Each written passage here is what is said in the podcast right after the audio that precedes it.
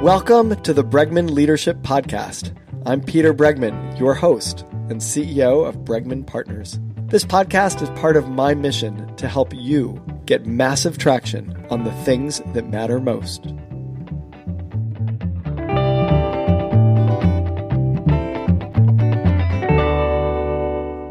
Here with us today is Christine Comaford. She is a thought leader who helps midsize and Fortune 1000 companies navigate growth and change. She has written Smart Tribes How Teams Become Brilliant Together. She's also the best selling author of Rules for Renegades.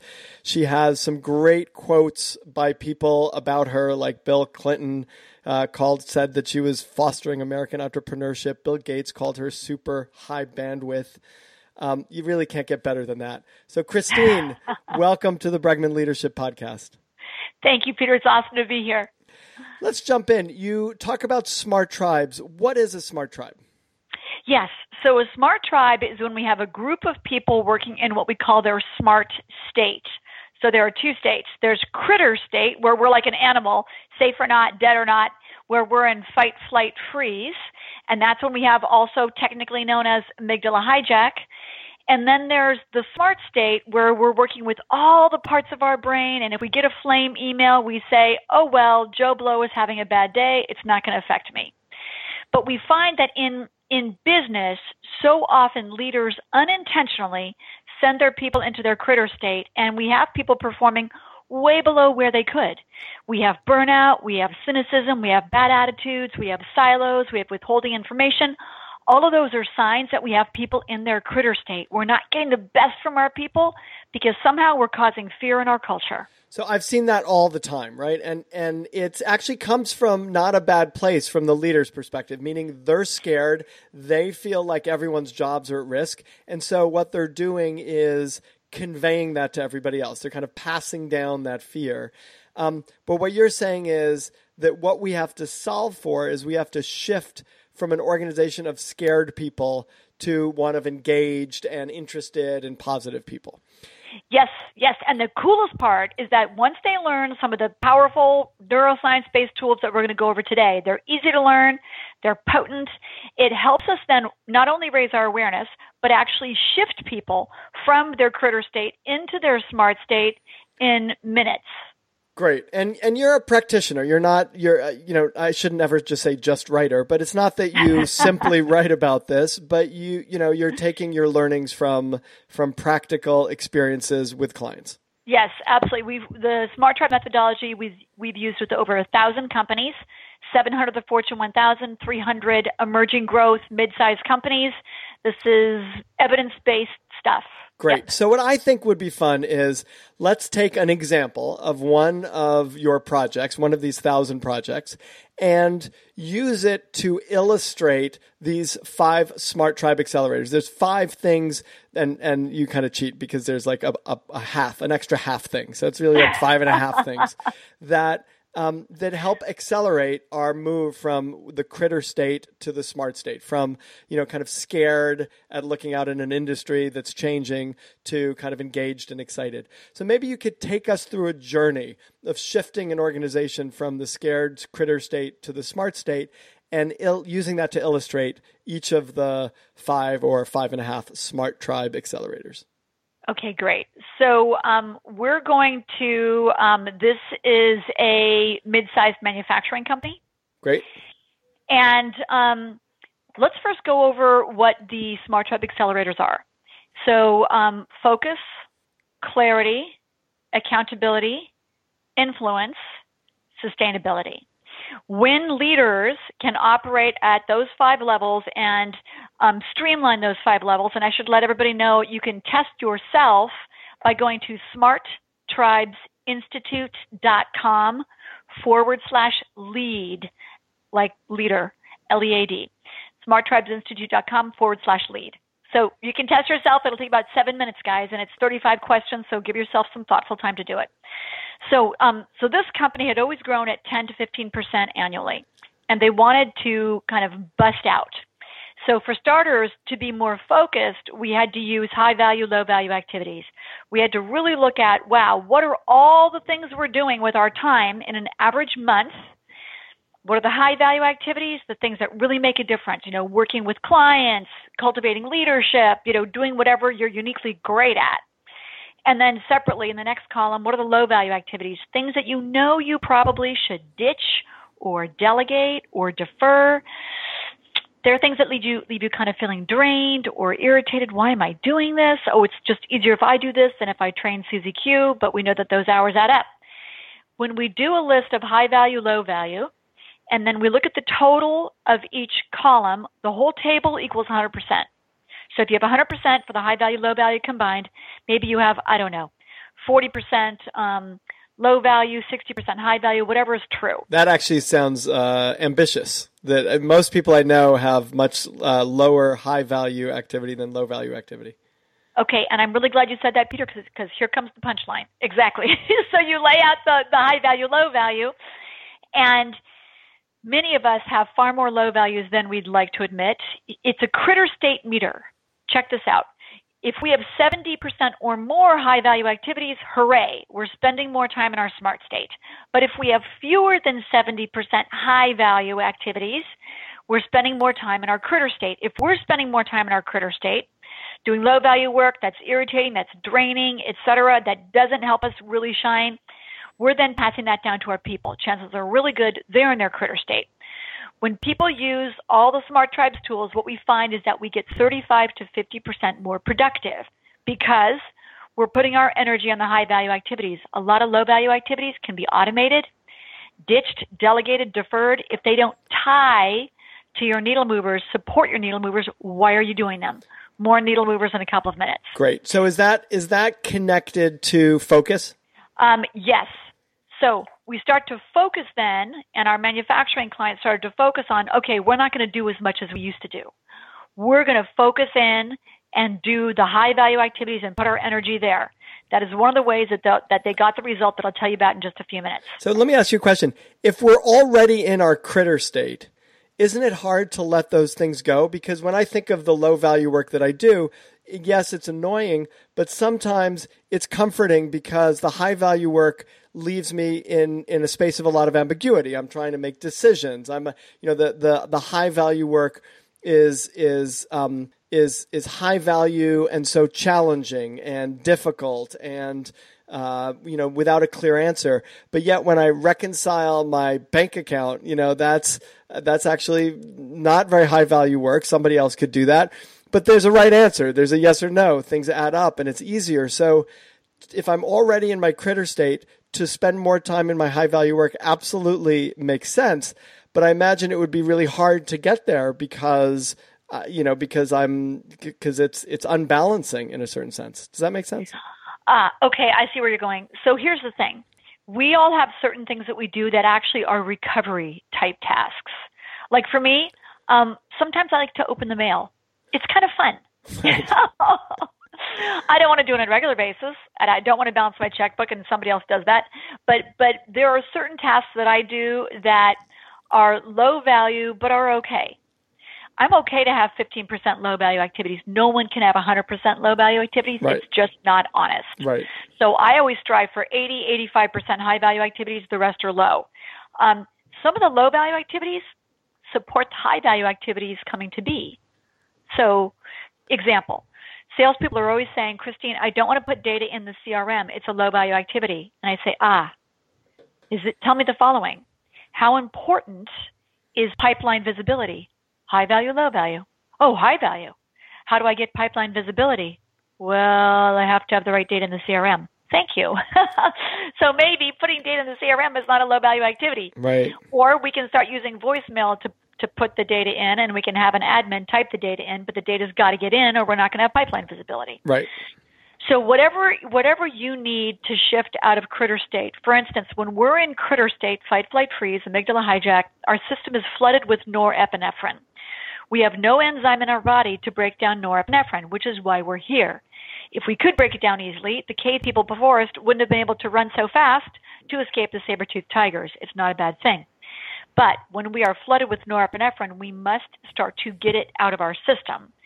So if we're super in critter state, take a moment, do 777 breathing, 7 inhale, 7 hold, 7 exhale. Do 7 of those and you're good because the cardiovascular system is how we start to break down norepinephrine or do 15 vigorous jumping jacks or take a walk around the block. We have to get some physical movement to start to break it down. Great.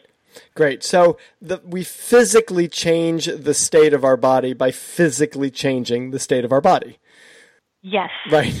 And yes. we do it through, you know, we don't do it by just focusing on the high value activities. Sometimes we need to manage our own presence so that we can focus on the high value activities. Yes, and every year we send out a we don't send out holiday gifts. We send out a gratitude gift to all of our clients and this year what we're sending out is a process um, to make sure that our folks can shift out of resistance to choice. So, for example, um, when we're resisting something and we're really irritated about it, you know, that puts us in critter state.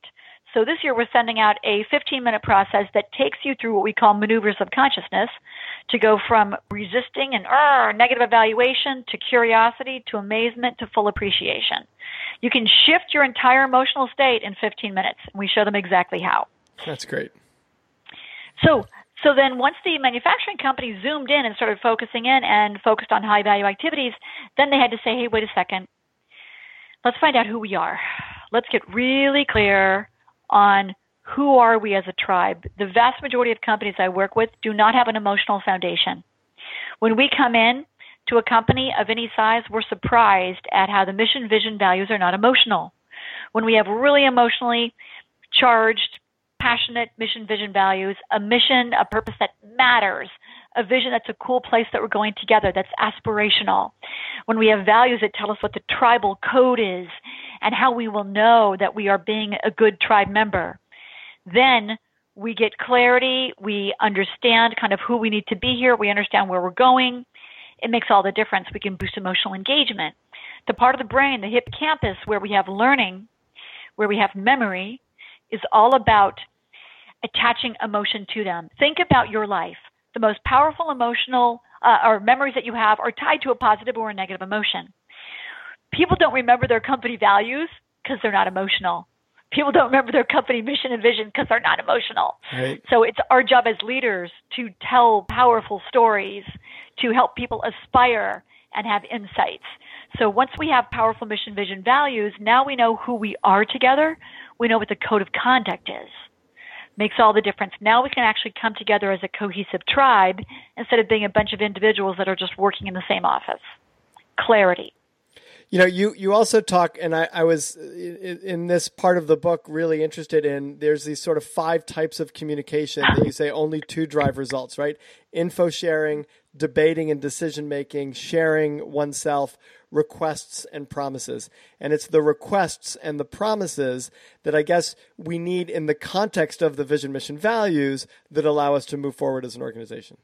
Will you do this for me by 8 a.m. Friday? Yes, I will. Or no, I won't, but I can do it by noon on Monday. Okay, yeah. Um, so often we don't have the handshake. A lot of leaders do what we call drive-by delegation. Hey, will you do that, that, that for me? No questions. Goodbye and the person's like, ah, what just happened? so it's clarity, it's big picture clarity, but it's also very specific small picture clarity. In communication. In communication and it's also right. the congruence of is the person being congruent? Is the way that they are communicating congruent with their body posture, gesture, vocal tone, pace, pitch? Because we know from Mehrabian's research, only 7% of our communication is the content. Okay? We've got uh, 55% uh, is the body posture gesture, 38% is the vocal tone, pace, pace pitch. So if we say, um, oh, yeah, that was a really good presentation. you know? Who cares what the content is? Right. I don't believe that person. Right, right. but if they say that was a really good presentation, oh, I believe them. As a leader, we've got to be congruent. Make sure that your words and your body posture, gesture, vocal tone, pace, pitch line up, or you're going to break trust. You're going to break that safety, belonging, mattering that's so rich and important in the culture. I wonder if it has to be consistent with a societal norm or whether it has to be consistent with your norm. Meaning, I know people who are very mellow who would actually say, Hey, that was a great presentation. And you would look at them and in society you would say that doesn't sound very exciting. But for this person you would go wow that's the biggest compliment i've received from this person in 10 years. And and i guess the question is how much of this in your research or your experience is societally based versus how much of it is individually based? Okay. So um, when i work in asia okay in china hong kong beijing um, you know they don't emote like we do in the US. Canadians don't quite emote as much as we do in the US. But here's the thing if it's a general person that you don't know, then yes, you'll look at society and you'll map that person. If it's your leader and someone that you do know and they're like, ah, oh, dude, that was really good, and they're a super mellow person, you'll be like, yeah, right on. So it depends on the context. Got it. Is this someone I know you know, and, and have a frame of reference, or is this a stranger? If so it's a stranger, as, look at society. As leaders, when we're expressing ourselves, we have to be thoughtful about are we expressing ourselves with people that we know and who know us, or do we have to actually understand societal norms and play to those norms in order to really convey the energy and enthusiasm that we want to? Exactly. So when I'm in China, I'm more kind of intellectual and serious, and I throw lots of facts out, you know, whereas in the US, I can emote and just frankly be who I am. Right. Yeah. Got it. All right. Number three, what do you do with the manufacturers around accountability? Uh, needle movers. Woo! So here's where things break down. Um, the leader says, Will you do such and such? The owner, we're going to call them the owner, says, Yep, I will. Request promise Yep, request promise. But if there aren't any, if there isn't tracking or if there aren't any consequences for dropping the ball, mm-hmm. often we don't have high ownership and high accountability. So with the manufacturing firm, guys, you don't have to get fancy about this. We just set up a bunch of Google Sheets. Google Sheets are free. Okay? We set up a whole set of Google Sheets where we had the needle movers. Now, the needle movers are like goals, but they're more effective. If you look at NYU's research, which is awesome because they validated it with our work, which is great. When we set a goal, we set a minimum, minimum acceptable performance. Target what we want to get. Mind blower, the stretch goal. It would be awesome if we got it, but it's a stretch. When we set those three levels, based on your systolic blood pressure in your body, what your brain does is it says, minimum, I can totally nail that. Target, woo, I feel really excited about that. Mind blower, wow, that looks kind of hard. So we have higher systolic blood pressure, which is the good kind of blood pressure. It's our focus and our readiness to act on that middle level of the three minimum target mind blower. So when we start to set our goals as needle movers that we talk about in chapter five in Smart Tribes, we start to see people achieve their goals far more effectively. So here's the thing. We have to set up tracking mechanism to make sure that people remember what their goals are, you know, and check in. So we used Google Sheets with a manufacturing company. Everybody now is measuring their performance. They didn't really do it before.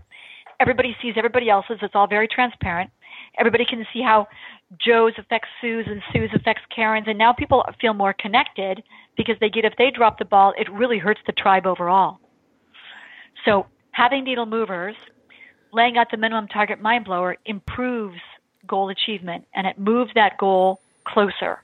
And it's kind of an ex- perception. It's an extension of clarity to some degree, right? Because it's the clarity of consequences, it's the clarity of expectations, it, it's you know, it's the clarity of the promises and the requests.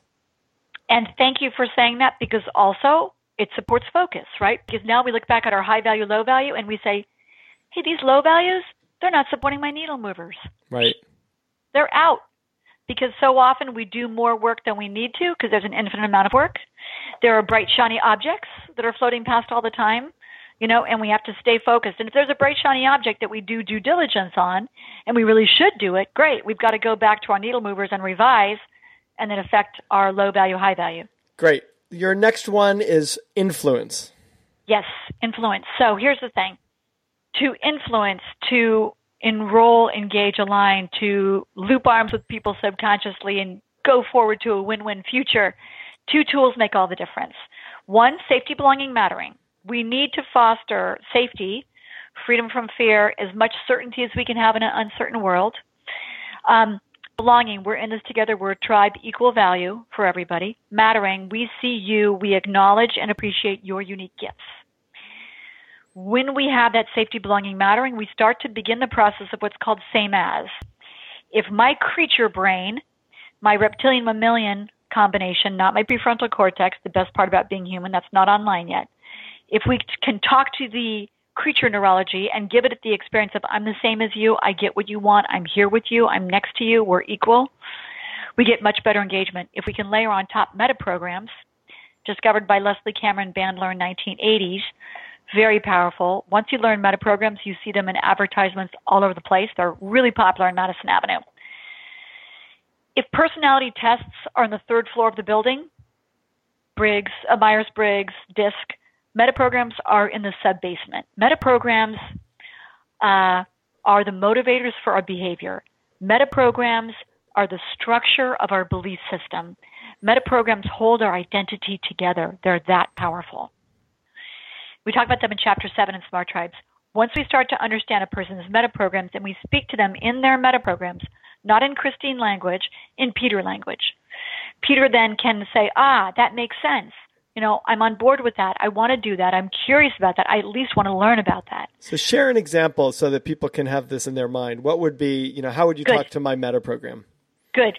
So let me, um, well, let me, you and I have some similarities. Let me pick somebody who's different. Okay, great. So, um, so I'm just going to pick uh, two meta programs. Um, so I am toward get, attain, achieve. Um, I'm active, high bias to action. Let's go do it, rock and roll. Um, let's say that um, Joe Blow is the opposite of me. He is away, mitigate risk, solve problems, prevent disaster. So, like a lawyer. Yeah, a lawyer, somebody in compliance. Yeah, right. somebody in the insurance industry. Good, good, you've got it. And then also, let's say that he is reflective. He likes to consider, ponder, understand, analyze before he takes action. Okay? Great.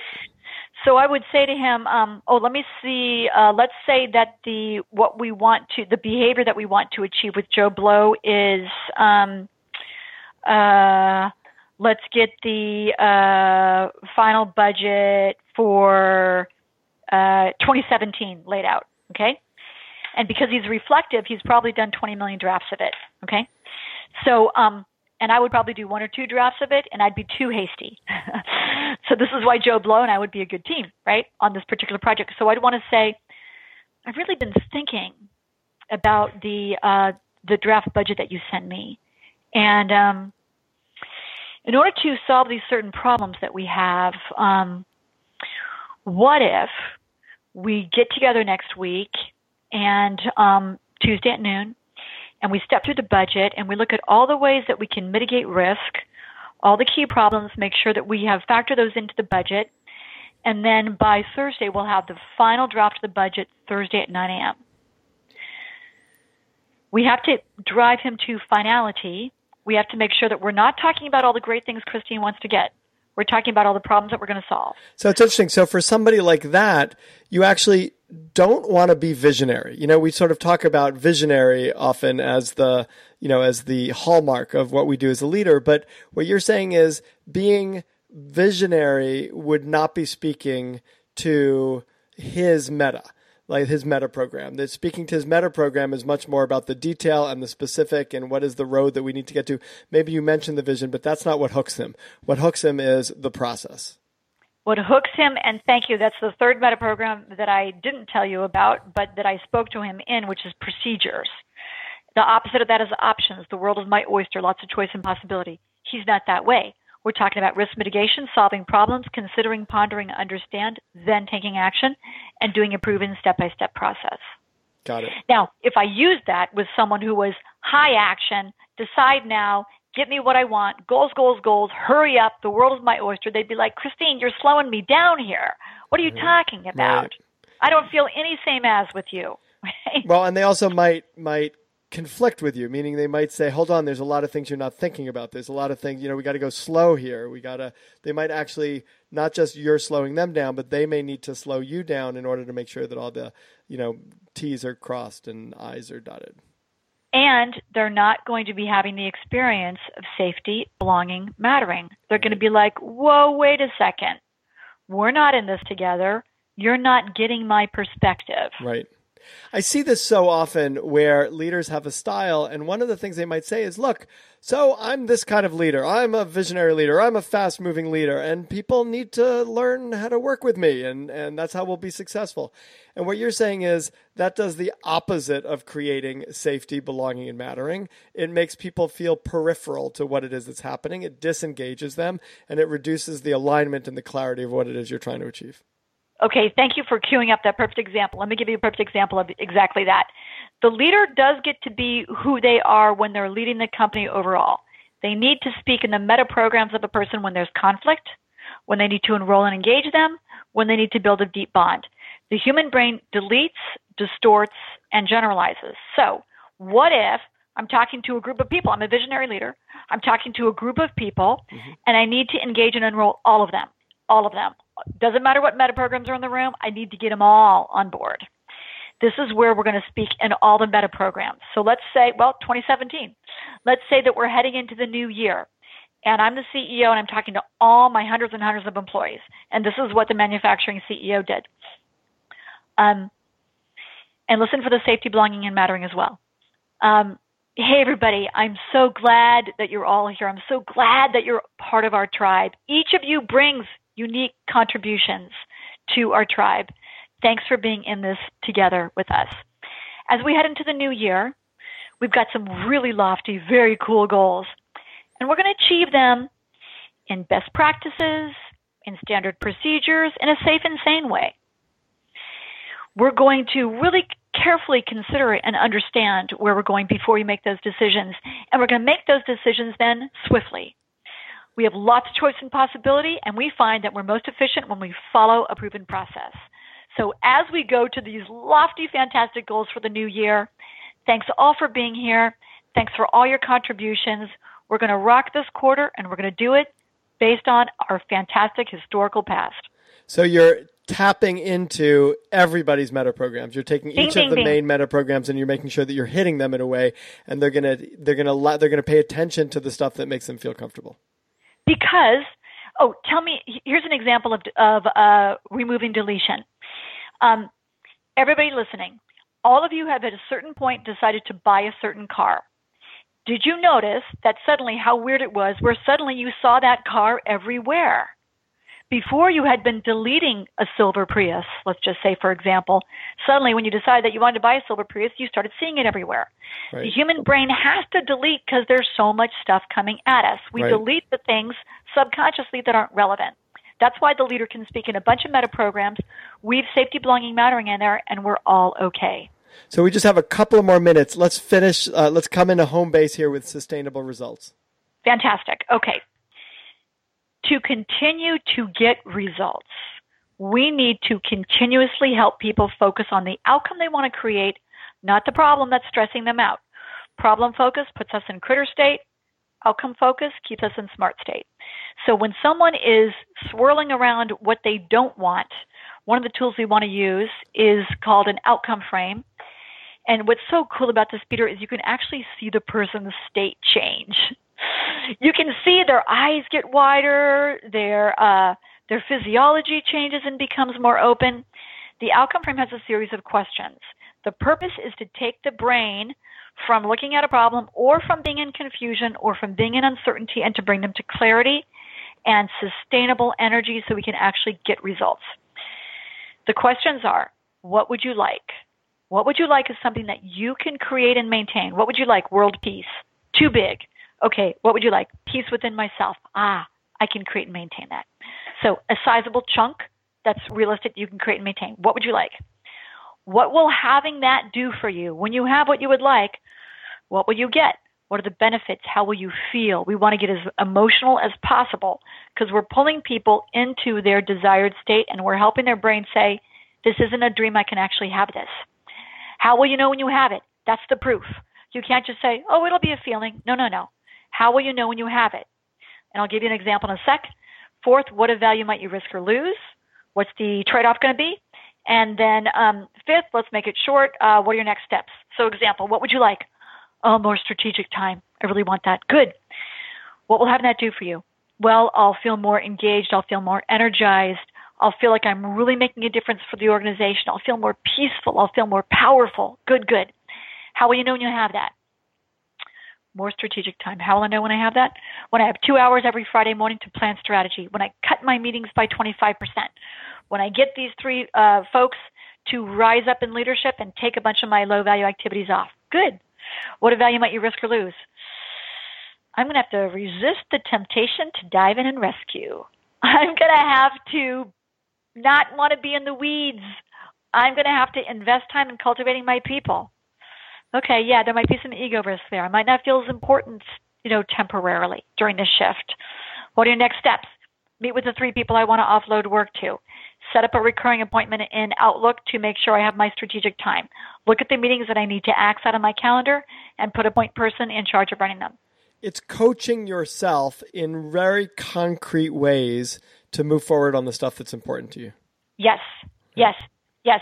So, what happened? What happened to the manufacturing company? So, using these Smart Tribes tools, using Smart Tribe accelerators and a bunch of the other tools that are in Smart Tribes, really building a rich, powerful culture, really helping people rise up into leadership. We went from a historical 10 to 15% growth each year. In the first year, working together, 30% growth. They didn't hire a ton of extra people to get the 30% growth.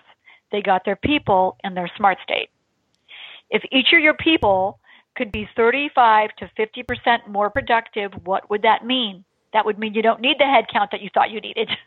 Let's take the people that we have and get them in their smart state so we can actually get more done. Higher top line, higher bottom line. That's great. Thank you so much, Christine Comaford.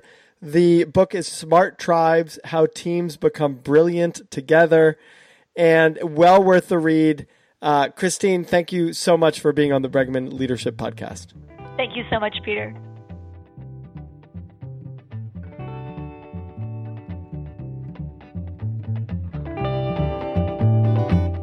If you enjoyed this episode of the Bregman Leadership Podcast, please subscribe and leave a review on iTunes.